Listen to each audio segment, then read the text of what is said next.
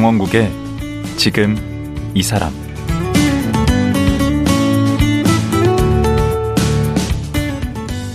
안녕하세요. 강원국입니다. 어릴 때 신동이다, 천재다 해서 주목받았지만 성장할수록 기대에 못 미치는 경우가 왕왕 있습니다. 주변의 지나친 관심과 기대, 그리고 뭔가를 성취해야 한다는 부담감 등 이유가 여러 가지가 있죠. 그럼에도 불구하고 이런 어려움을 이겨내고 자신의 재능을 화려하게 꼽히는 경우도 있습니다. 10살 때 기타 신동으로 알려진 정성하 씨가 그렇습니다. 18년 동안 한결같이 기타를 쳤고 지금은 세계적인 기타리스트가 됐습니다. 지금의 자리에 서기까지 정말 열심히 노력했다는데 오늘은 정성아 씨와 함께 그 얘기 들어보겠습니다. 지금 만나보시죠.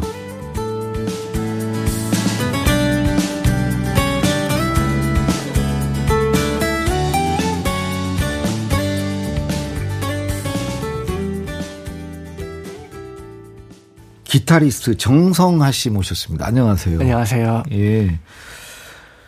정성하 씨, 정성화 아니죠? 네, 정성하입니다. 예. 나중에 이거 알고 보면 깜짝 놀라실 거예요. 이 정성화 지금 방송으로 처음 들어보시는 분들 나중에 검색해 보시면 네. 정말 놀라실 겁니다. 이분이 어떤 분인지. 지금 나이는 어떻게 되시죠? 나이는 이제 올해 28살, 96년생입니다. 그죠? 네. 어, 어리다고 이렇게 그렇게 보시면 제가 좀 조사를 해봤는데 네. 유튜브 구독자가 어, 704만 명이더라고요. 네. 700만 명이 넘어요. 요즘 뭐 100만 명만 넘어도 막 알리던데. 네. 어떻게 704만 명이에요? 제가 유튜브를 굉장히 초창기 때부터 시작을 했어요. 그래서 음.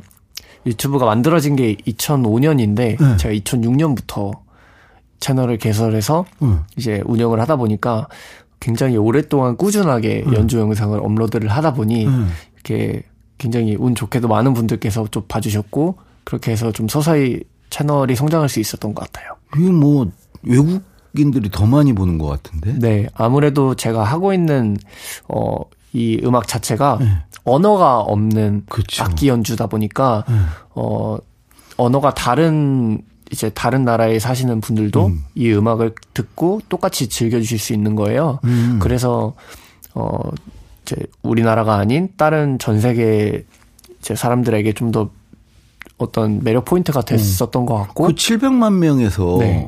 해외 비중이 얼마나 돼요? 한 어림잡한 90%에서 95% 정도가 음. 해외 구독자분들입니다. 그럼 700만 명이면 유튜브 수입이 어마어마하겠는데? 한 달에 억대 되지 않아요? 어, 억대는 절대 안 되고요. 근데 유튜브는 어 저작권이라는 개념 때문에 네. 네. 제가 보통 올리는 영상이 원곡이 이미 있는 곡을 커버해서 올리는 컨텐츠다 보니까 그걸 연주하시는 거죠. 네. 그래서 원곡자분께서 이제 영상에 어떤 클레임을 걸게 되면은 음. 어, 수익을 이제 가져갈 수 있는 구조라서 아. 사실 다른 유튜버 분들보다는 수익이 현저히 낮습니다. 오. 어. 그 유튜브 그 구독을 하는 분이 그렇다는 거고 네. 이 또 조회수가 중요하잖아요. 네, 조회수. 맞습니다. 어, 지금 채널 총 조회수는 거의 한 20억 view 가까이 되고요. 오. 어, 가장 영상 조회수가 많은 게 이제 캐리비안의 해적이라는 곡인데 음. 그게 제가 한 12살, 13살 그쯤 연주해서 올렸던 영상이었어요. 음. 근데 그게 한 6천만 view 조금 넘는 걸로 알고 있습니다. 6천만? 네. 20억 view? 네. 와, 저는, 어, view가 한 만만 돼도 어마어마한 건데. 감사하게도 제가 어렸을 때부터 꾸준하게 연습하고 예. 또 연주하고 이런 것들을 너무 어 좋게 봐주셔서 그렇게 음. 될수 있었던 것 같아요. 예. 어쨌든 이렇게 이제 대단하신 분인데 그 이분이 이제 그냥 기타리스트가 아니시고 기타는 네. 뭐 저도 고등학교 때부터 뭐 로망스 막 치려고 하고 막 하다가 이제 안 되고 어 기타를 만지는 분은 참 많으신데 네. 그 중에서도 핑거 스타일 기타리스트예요? 네. 이 핑거 스타일이라는 게 사실 대중분들에게는 굉장히 생소할 수 있는 단어인데요. 네, 저도 처음 들었어요. 네, 보통 기타라는 악기를 생각을 하시면은 어, 반주를 하고 그 위에 노래를 한다던가 하는 그렇죠. 다른 악기가 얹어진다던가 하는 음. 이미지를 많이 생각을 하세요. 음. 근데 제가 연주하는 이 핑거 스타일은 음. 기타 한 대로 그 보컬로 부르는 멜로디와 뭐 드럼으로 치는 이 비트 리듬이랑 오. 어. 뭐 여러 가지 악기를 다 아우러서 기타 한 대로 연주하는 주법이에요. 혼자 북치고 장구치고 막다 네. 하는 거 아니에요? 네, 그렇습니다. 음. 그러니까 다른 드럼 뭐 이런 건반 이런 거 다 필요 없고 네. 혼자 그냥 하시는 거 아니에요? 네. 처음부터 끝까지. 네. 지금 제가 살짝 어, 한번 한번 네. 해 보세요. 제가 설명을 할 때 주로 네. 이렇게 하는데요. 예를 들어서 떴다 떴다 비행기로 네. 제가 예를 들면은 네. 이게 멜로디거든요. 네. 그럼 누가 옆에서 노래를 부르죠? 네. 근데 이제 반주를 칠 때는 이렇게 하거든요. 이거를 하나로 합치는 거예요.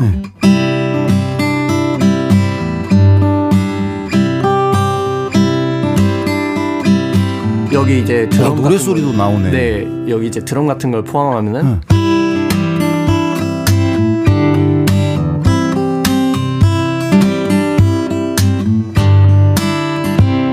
뭐 이런 식으로 어, 혼자 그러니까 완전히 처음부터 끝까지 그냥 다 완성해 버리는 거예요. 네, 맞습니다. 그래서 이 모든 것들을 기타 하나로 연주하는 게 핑거 스타일이고 그게 핑거 스타일의 매력이라고 할 수 있죠. 아, 이 우리나라 핑거 스타일의 1인자 700만 아, 구독자를 거느리고 있는 유튜버로서 이 떴다 떴다 비행기는 좀, 좀 약한 거 아닌가? 좀 뭐 이렇게 좀 기교를 보여줄 수 있는 좀 현란한 뭐 네. 없습니까? 제가 제 사작곡 중에서 네. 좀 현란한 곡을 준비를 했습니다. 네, 한번, 한번 해보시죠. 해보겠습니다.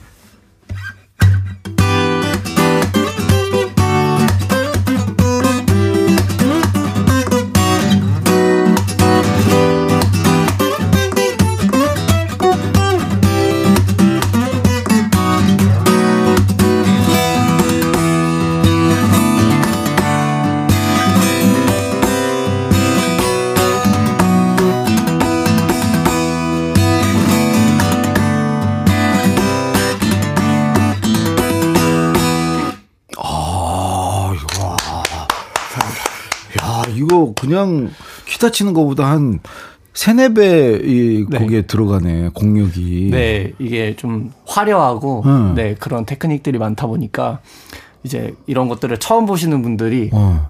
굉장히 매료되곤 하죠. 원래 그냥 기타만 쳐도 네. 그, 그러는데 이게 그렇게까지 막 하면은 네. 너무 심한 거 아닌가?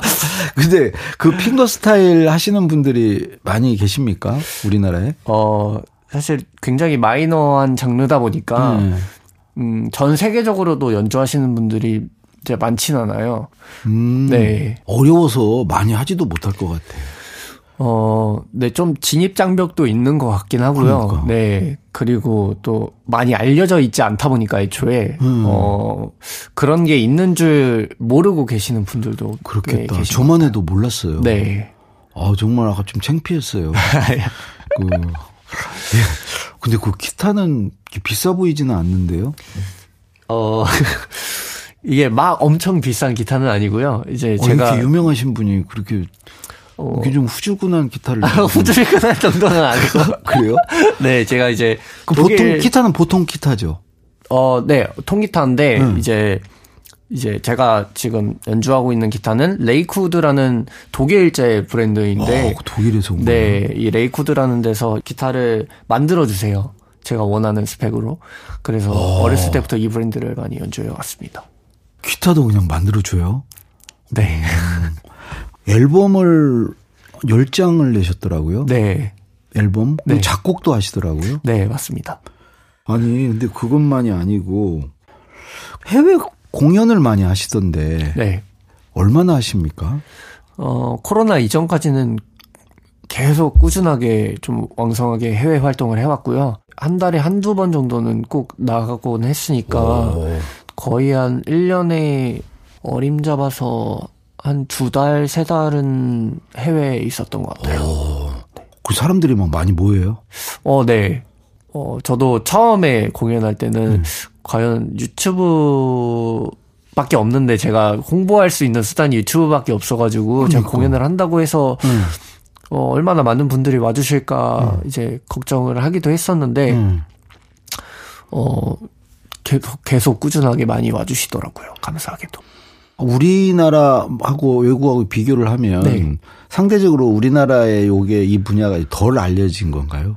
어, 전 세계적으로 사실 덜 알려진 편이에요. 아. 네. 그나마 이제 일본 쪽이 그런 어떤 instrumental 이제 말하는 악기 연주에 대한 시장 그, 자체가 그 instrumental 네. 그거 설명 좀 그 뭔 말이에요? 이제 fingerstyle 자체가 instrumental이라는 어떤 큰 카테고리 안에 속한 거거든요. 아. 이 instrumental은 얘기하자면 악기 연주를 일컫는 용어예요. 그래서 오. 피아노 독주도 instrumental이라고 볼 수 있고, 아. 네 이런 전체적인 악기 연주의 독주의 형태를 독주 네, 혼자 다 하는 거, 네 instrumental, 그걸 instrumental이라고 네, 부릅니다. 그래서 음. 근데 그 시장 자체가 뭐 좀 좀 더 활성화되어 있는 나라들 같은 경우에는 음. 이제 다른 나라들보다 좀 더 아는 분들이 많은 경우도 있고요. 음. 네. 그 유튜브 구독자가 이제 700만 명이 넘으시는데 네. 그 구독자들은 주로 어떤 분들, 젊은 분들이에요? 어, 제 팬분들은 연령층이 굉장히 다양해요. 어, 뭐, 그것도. 네, 기타를 치기 시작하는 10대, 20대 분들부터 음.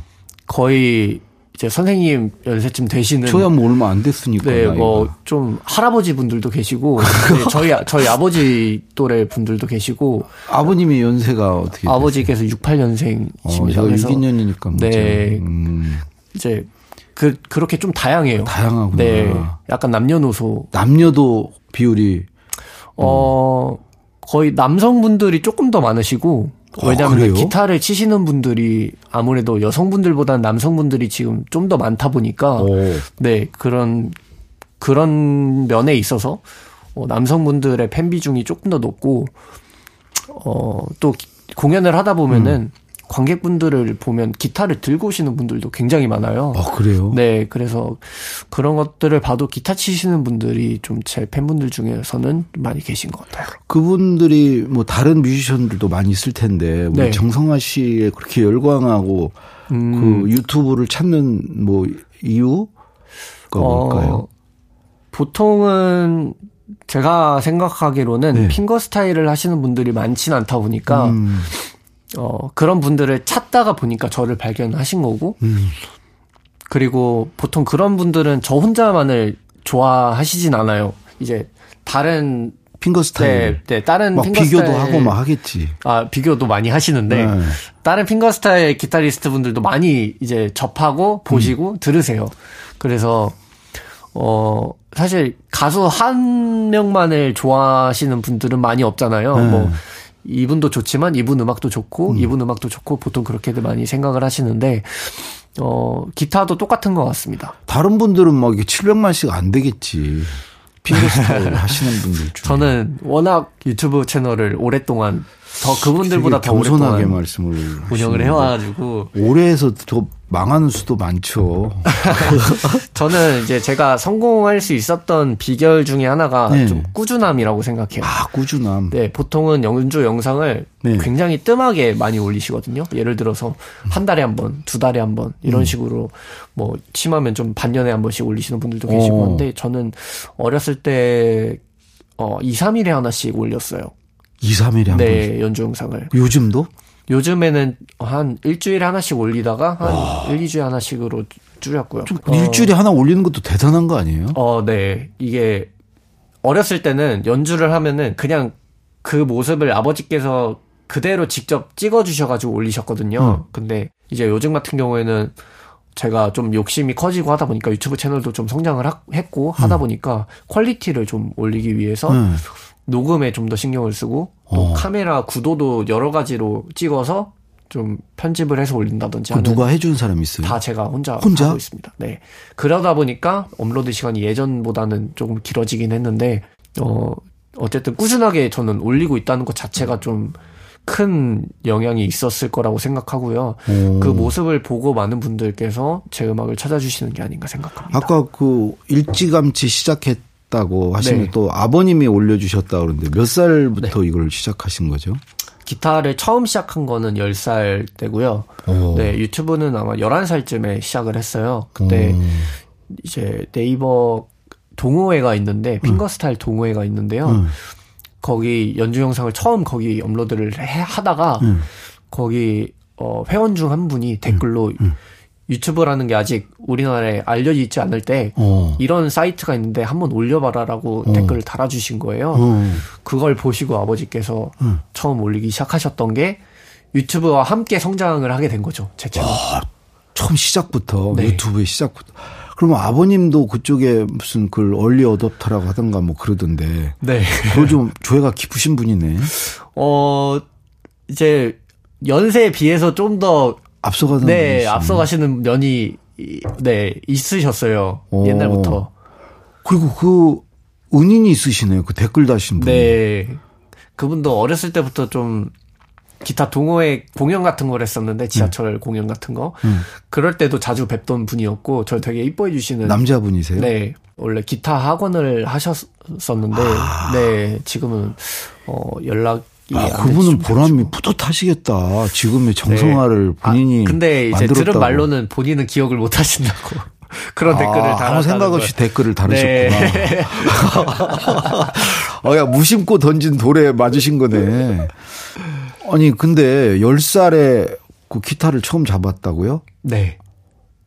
아버님이 기타를 치셨습니까? 어, 음악 자체를 너무 사랑하셨어요. 그래서 CD장에 CD가 빼곡히 쌓여 있을 만큼 어. 음악을 굉장히 많이 들으시는 분이었고요. 음.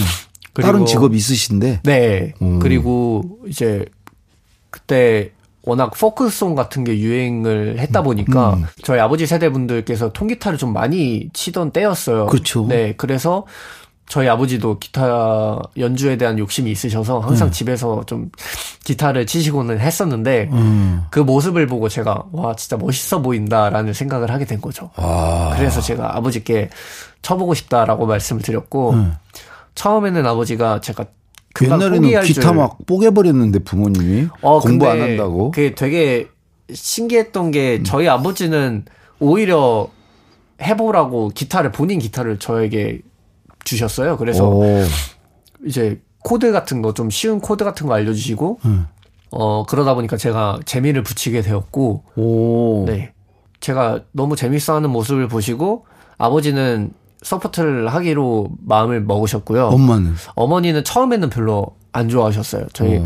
할머니랑 같이 살았었는데 네. 친할머니 할머니, 네 친할머니 네. 친할머니랑 어머니는 거실에서 기타 치고 있으면 시끄럽다고 방에 들어가서 그 원래 치라고. 배짱이들이 하는 거지 기타는 네, 보통 개미 같이 공부해야지. 보통의 부모님들은 네. 그러시죠. 근데 그렇죠. 아버지께서 계속 밀어주셨어요. 저는 그래서 부모 이제 어머니도 어. 이제 마음을 여시고 좀 아, support를 해주시고 모험인데 부모 입장에서는 맞습니다. 그죠? 근데 어 사실 실패했다고 하더라도 그렇게 큰 타격은 아닐 거라고 생각해요. 저는 왜냐하면은 어. 제가 좋아하는 일이다 보니까 어. 네 어 본인 그러니까 부모님은 굉장히 안타까워 하실 수는 있어도 음. 저는 좋아하는 일을 하는 당사자 입장에서는 음.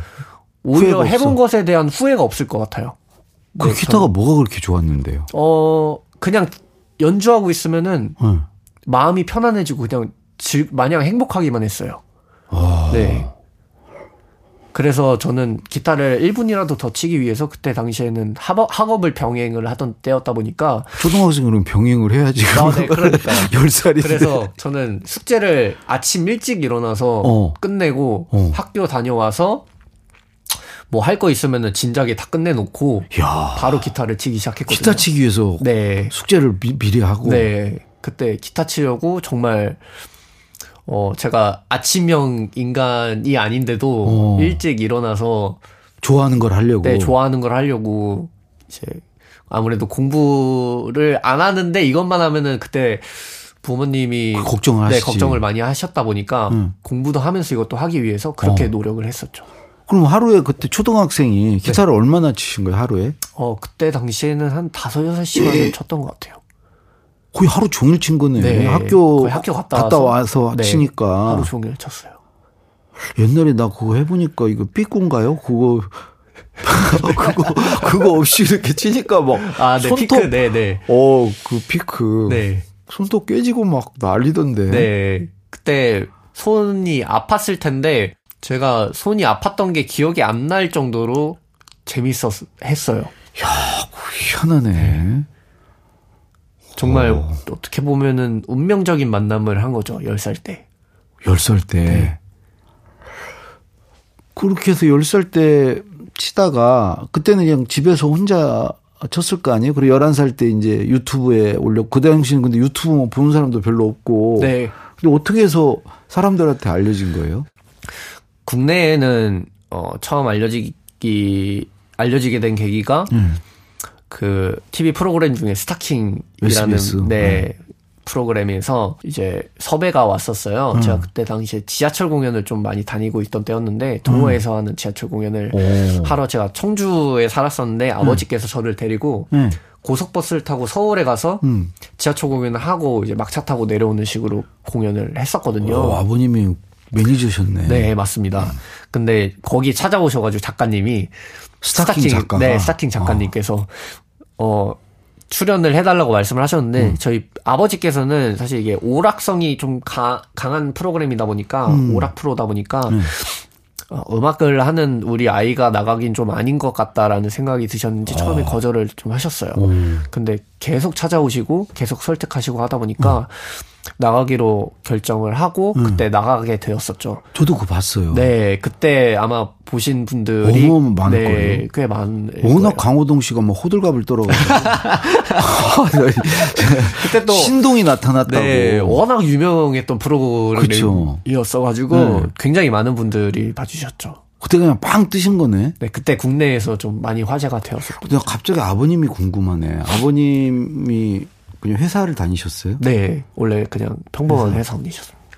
오. 근데 제가 그때 어떻게 재능을 딱 알아보신 건가? 어, 재능을 알아보셨다기보다는 제 생각에는 제 네. 열정을 보셨던 것 같아요. 아. 네, 제가 기타를 너무 좋아하고 오. 너무 치고 싶어 하니까 네. 어, 저희 아버지께서는 좋아하는 일을 하고 살아가야 된다고 애초에 그렇게 생각을 하셨던 분이세요. 인생관 자체가. 네. 근데 음. 이제 당신께서 회사를 다니실 때 음. 이게 회사 다니는 게 너무 안 맞으셨던 거예요. 그래서 어. 두고도 계속 후회를 하셨대요. 안 맞는다고 음. 항상 힘들어하시고. 아. 근데 아이가 좋아하는 일을 찾았는데 자식한테 대리만족을 네. 시켰구나. 약간 그런 것도 있었던 것 같고요. 네, 왜냐하면 본인이 한을 푸셨구나. 네, 듣고 싶었던 곡을 저한테 시키기도 하셔가지고 항상 어, 네, 이거 한번 쳐봐라. 네, 본인은 그래서, 못 치시면서. 네, 그래서 어. 그런 제가 그 나이 또래 제가 알지 못했을 법한 old pop 명곡들 있잖아요. 음. 비틀즈, 아바 이런 곡들을 오. 저한테 시키셔가지고 오. 제가 그때 그런 곡들을 쳐서 올렸었죠 유튜브에. 근데 그런 것들은 딱 한 번 들으면 그냥 바로 쳤어요? 어 연습을 많이 했었죠 어렸을 때. 네. 그리고 10살, 11살, 뭐 그런, 12살 그런 때인데. 네. 예, 근데 어렸을 때 시작할수록 좋은 게 습득력이 빨라요. 아, 네, 그래요? 배우는 게 빨라서 오. 그래서 제가 좀 2, 3일에 하나씩 올릴 수 있었던 것 같고요.